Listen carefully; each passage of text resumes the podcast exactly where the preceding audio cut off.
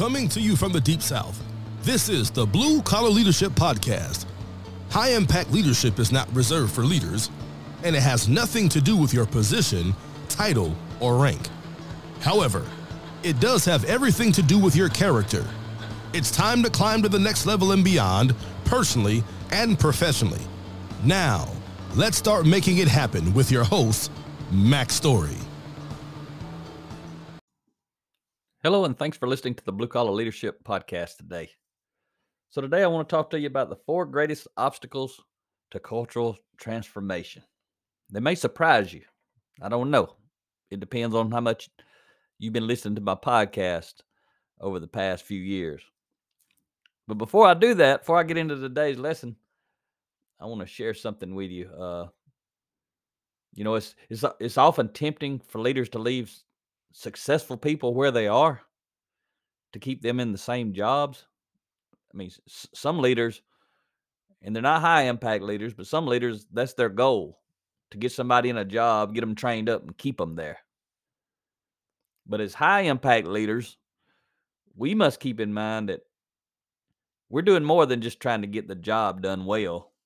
We're, we're doing that, but high impact leaders are also building leaders that takes extra time and it takes extra effort.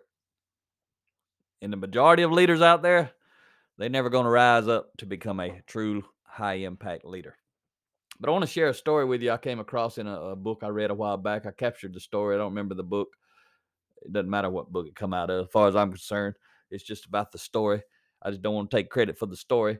But uh, in in the book I was reading, there was someone named uh, Angus J. McQueen, and he was he was telling a story about James Garfield that that illustrates the point that I was just talking about about building leaders.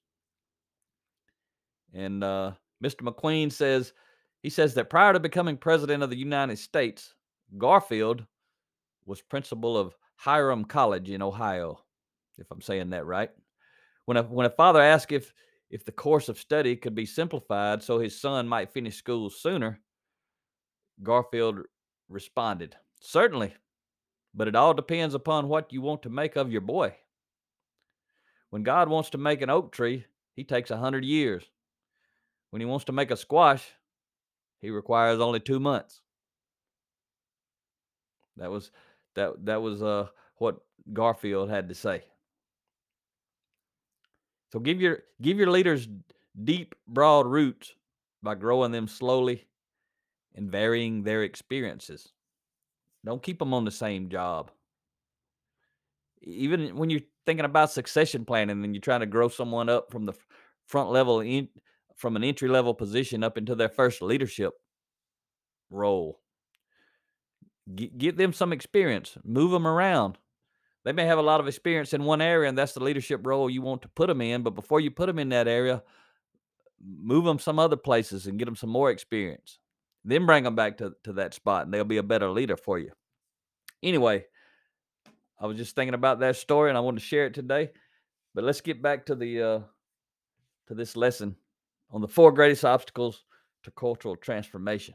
And I'm gonna go on and tell you what they are.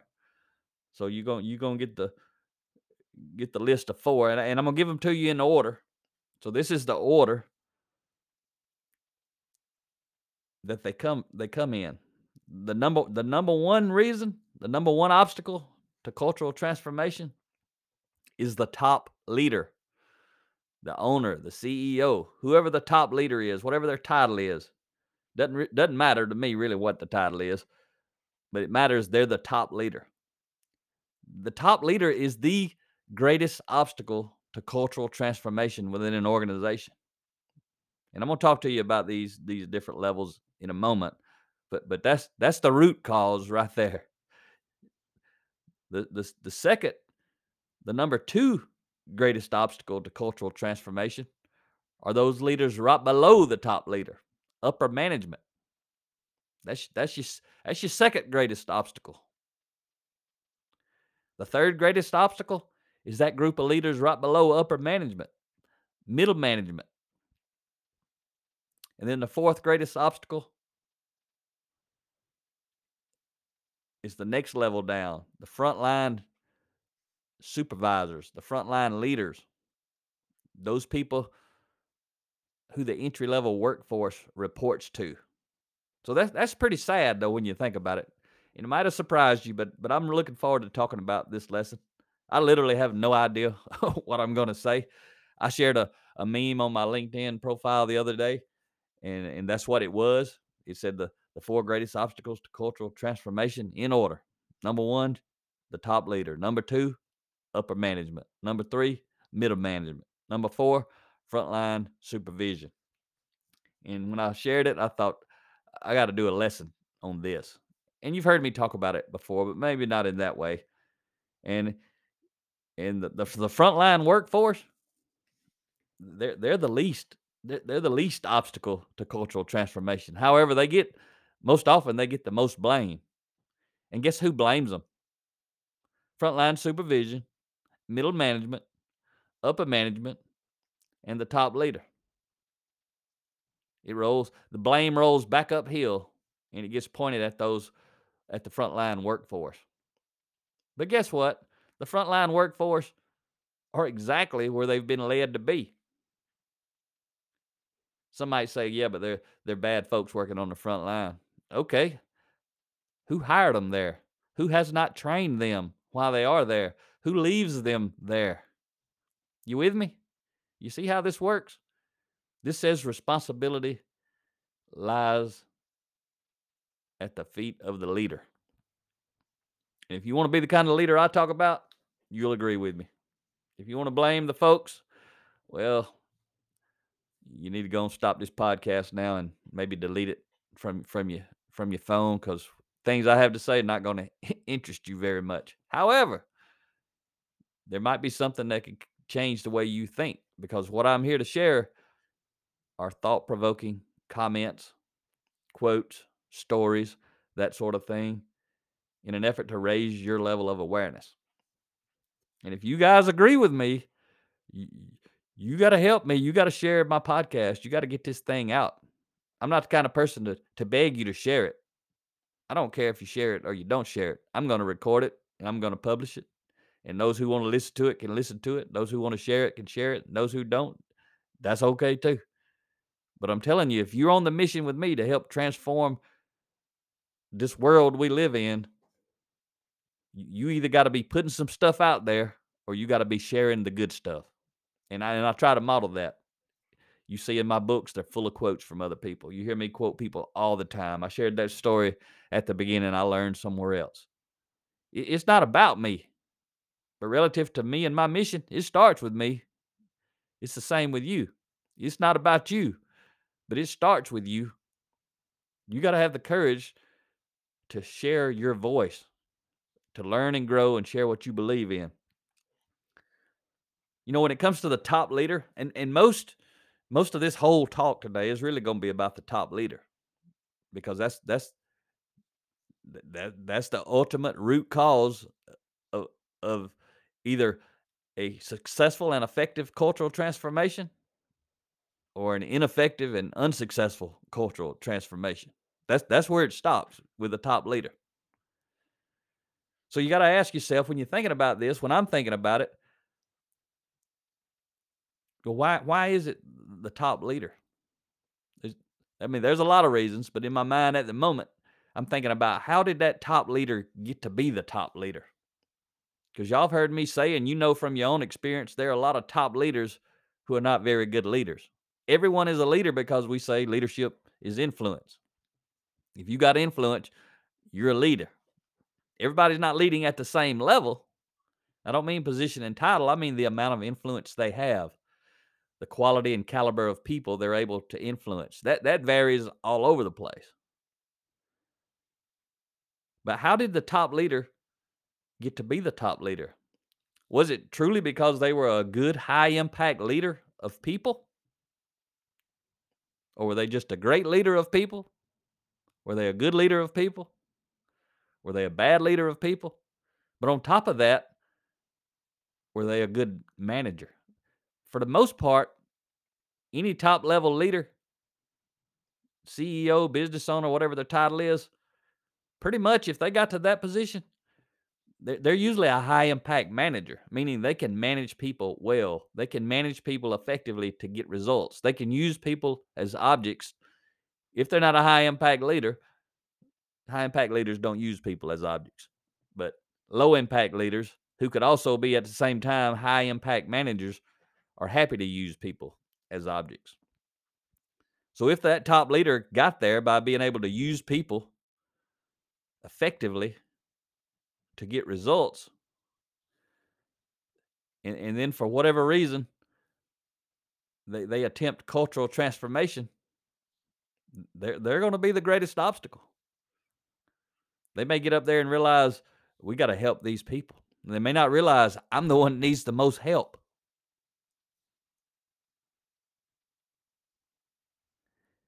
Because it comes down to their values. What values got them to the top? What values ha- has caused them to think we need cultural transformation? Do they have a willingness to lead at a higher level? Because what they've done already got them to that position. But if they want to transform a culture, they got to do more. It could be that that they got uh, hired in as a new top level leader. They may have come from another company and they come in. They had they had their company going great. The previous company, maybe they were the top level leader there. They were successful. Maybe they come in to the new organization. Now again, they could have been successful because they were a high impact manager, which again usually means they're a low pack, low impact leader. Ultimately, if you're at the top, you want to be a high impact leader and a high impact manager. Both things are important. But most industries are uh, are operated by high impact managers who are also low impact leaders. So they may have come from a different place. They, they and they could be two scenarios. They could walk in, they may be a high impact manager, low impact leader. They walk into the new organization, they're not getting results. They can think this organization needs transformation. What they mean is they mean they need we got to get people to follow the leader, to do what the leader says. We got to train these people up, get rid of the people who are resisting, who don't want to follow any leader. Or in this case, they don't want to follow management. So then we got to we got to get better at manipulating the folks. We got to get some people in here we can manipulate them to do what we want them to do. That's not high impact leadership. But if a high impact manager comes in and takes over an organization that's not getting results, they've they've got to do that. They got to get people to start doing what they know needs to be done from a management standpoint. Because again, remember they're effective managers. But they're not high impact leaders. So so they're gonna focus on putting in their systems, getting everything aligned. They're probably gonna bring some people with them who are already following them, who are also high impact managers, because high impact managers value having high impact managers on their team. They want to treat people like objects, even those that report to them. So that, that's that's how th- their approach is going to be to get everyone aligned behind getting results, not around transforming the people. It's all about getting the results. If a high impact leader comes in, which means they're also a high impact manager, but they have a super high degree of character. So you, you could be a, a high impact manager. And if you're a low impact leader, then you have a low degree of character. Your character is pretty shoddy. It's not too good but you still can get results and you can still make millions of dollars. But I'm talking about high impact manager, which means high degree of competency, skills, knowledge, abilities, all that stuff.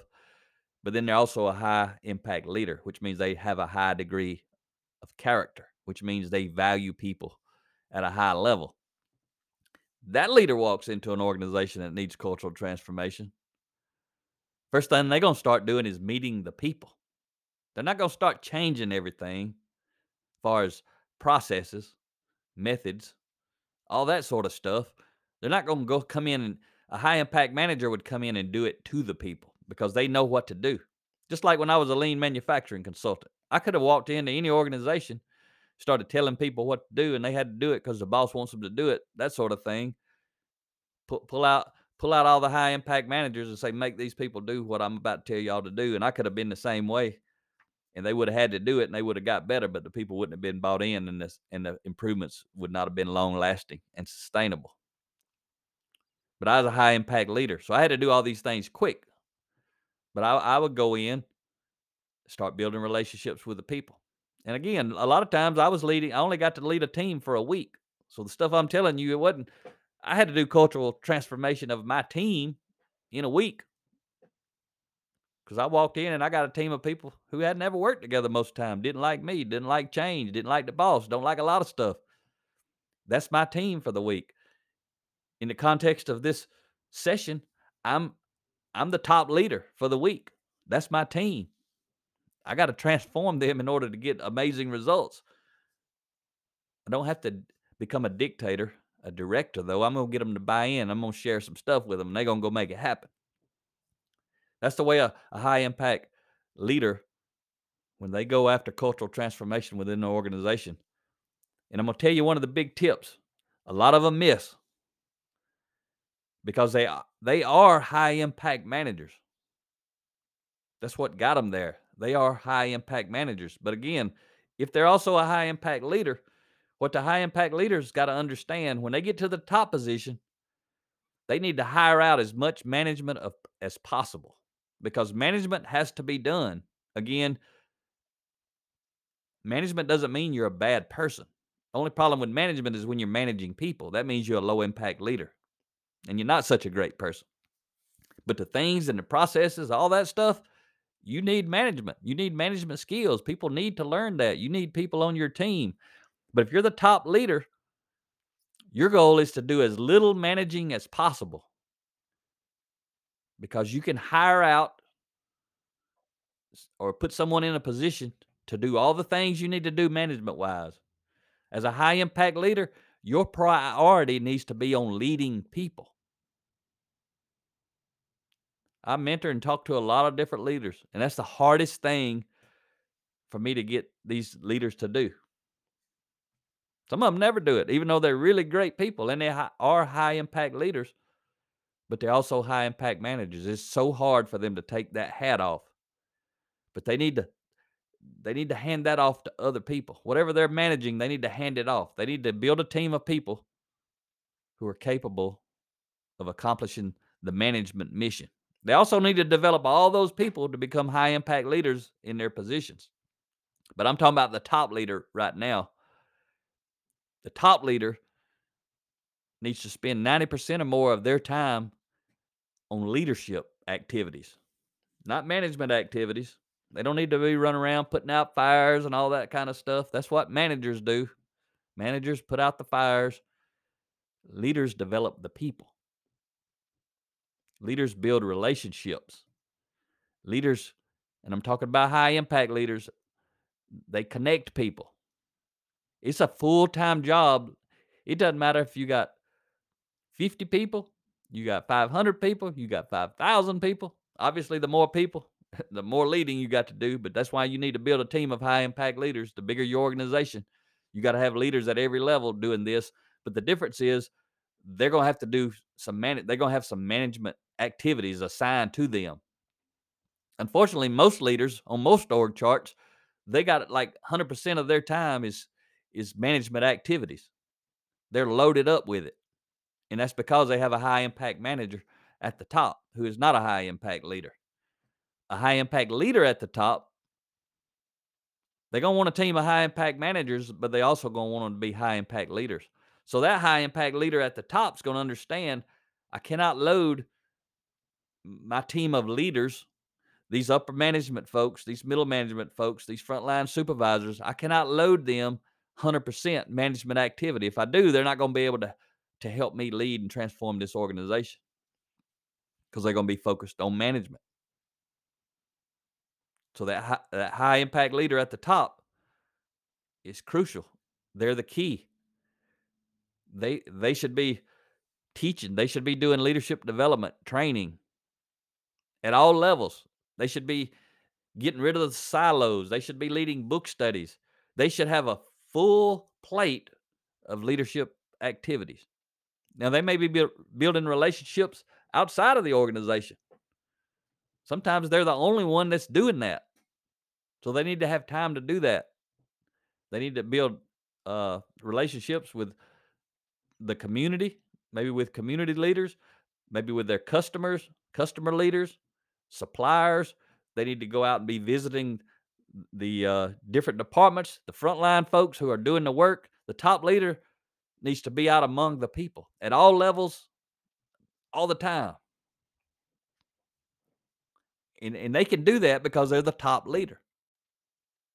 They can focus the majority of their time on leadership, workforce development, leadership development, and also personal growth.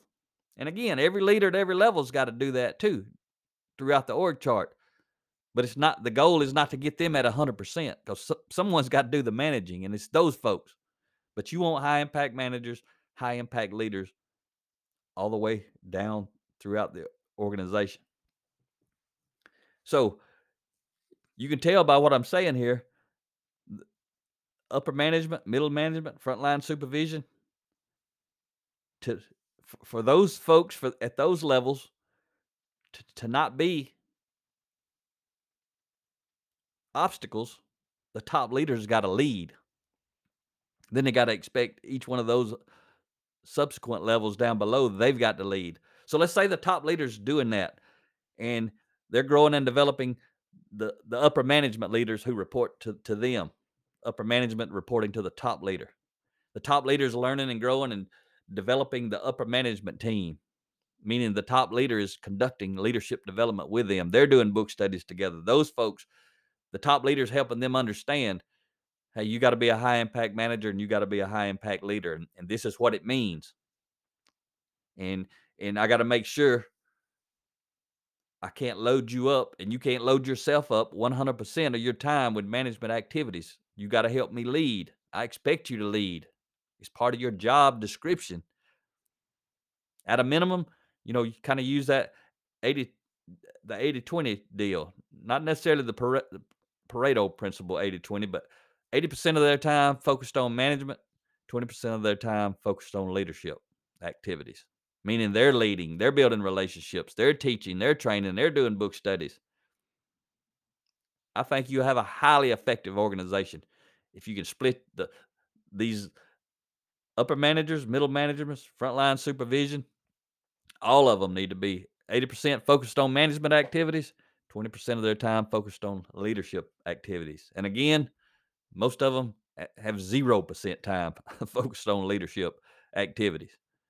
So just going from zero to five percent is huge to ten percent.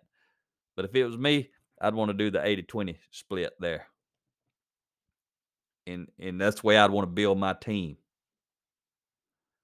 But let's say the top leader does that with the with the upper level management staff that reports to them. But now they've got to do it with the middle management folks who report to them. It's got to cascade throughout the whole organization. It's kind of like a waterfall. It's got to flow. It's got to. It's got to flow through. the the moment The moment it stops, whatever level it stops at. Let's just say top level leaders did it, upper level leaders did it, upper management, but it didn't cascade down to middle management, frontline supervision. Those two groups stayed 100% loaded with management activities, putting out fires. I mean, just you, you, know what it is. I don't have to tell you, but putting out fires is, is a lot of it the, the unfortunately that's what a lot of them do all day is they put out fires they can't even manage well for firefighting all day but that's because they don't manage well and they're not high impact leaders so you see the root cause of all of this but again none of this stuff i'm talking about is going to happen without the top leader valuing that it happens and if that top leader doesn't jump over into that high impact leadership role slide i mean they need to be 90 90 10 90% leadership, 10% management, the top leader. All the other leaders, 20% leadership. Make sure I said that right a minute ago. I can't remember now thinking back. 20% leadership, 80% management of the process. If I said that wrong earlier, I, I, apologize. I just can't think right now if I did or not. So I want to make sure I cleared cleared that up. Might have got my numbers crisscrossed there. So you want that to roll down all the way to upper management, middle management, frontline supervision. That means your frontline supervisors, 20% of their their day, they're focused on leadership development. It could be personal growth, it could be team building, it could be book studies, book studies with their peers, book studies with the leaders above them, book studies with support personnel. Any of these, any of these four levels should also remember you got to do the same thing with the support personnel. They got to be they they got to be grown and developed. A lot of times they're just focused on management of their area of responsibility, like the quality folks. They just focused on quality. It may not be a huge team, but they're focused on quality, the management of quality within a process, or it could be safety, or it could be lean, like I used to do, process improvement. All all kind of support roles, the engineering staff.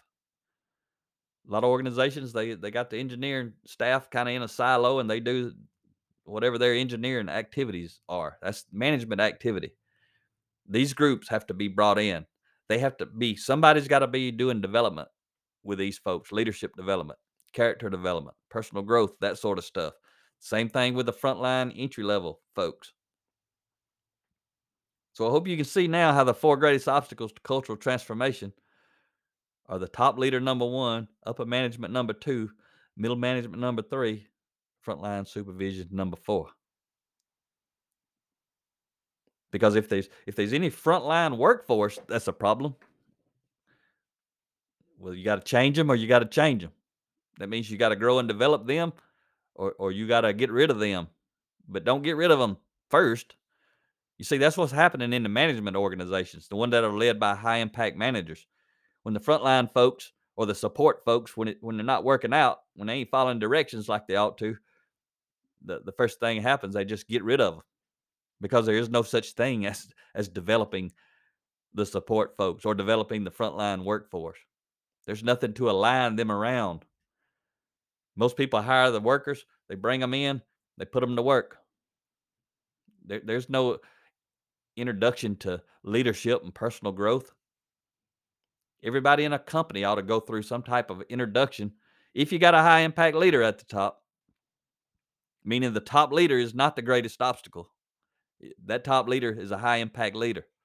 Depending on how much work they've done down below, they may have a phenomenal organization or they're working on developing a phenomenal organization, meaning where leadership development, personal growth is a high priority, top to bottom, and it's happening.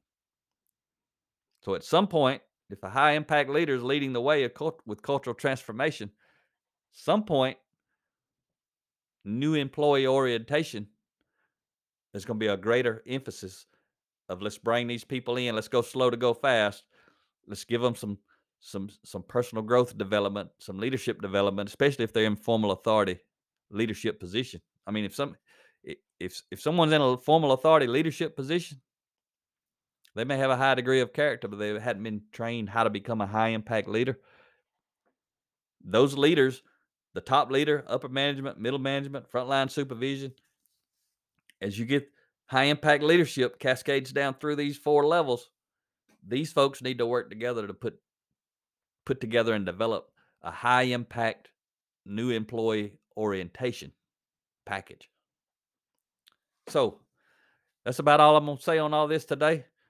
Hope you got some value out of it. I do want to mention, you know, if you are a high impact leader, you can get people licensed on my content so you can build you a team of leadership development, personal growth uh, trainers. They can use my content. It's a thousand dollars per person to be able to teach it per title.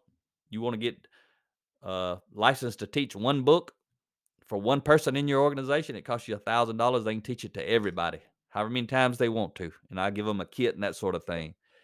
If one person wanted to get certified on three different books, it's three thousand dollars, and they get the kit. They can teach as many as they want. So that's just a little snapshot. But you can go to bluecollarleadership.com and look at the the license and certification page and learn more about that. So I'm going to leave it with you today. Talk to you next time. Make it happen or someone else will. It might as well be you. Are you serious about taking your career and your life to the next level and beyond?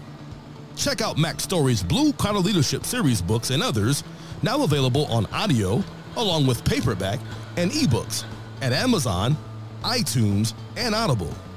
Please visit bluecollarleadership.com to learn about Mack's books, programs, special offers, certifications, and more. Thank you for listening to the Blue Collar Leadership Podcast.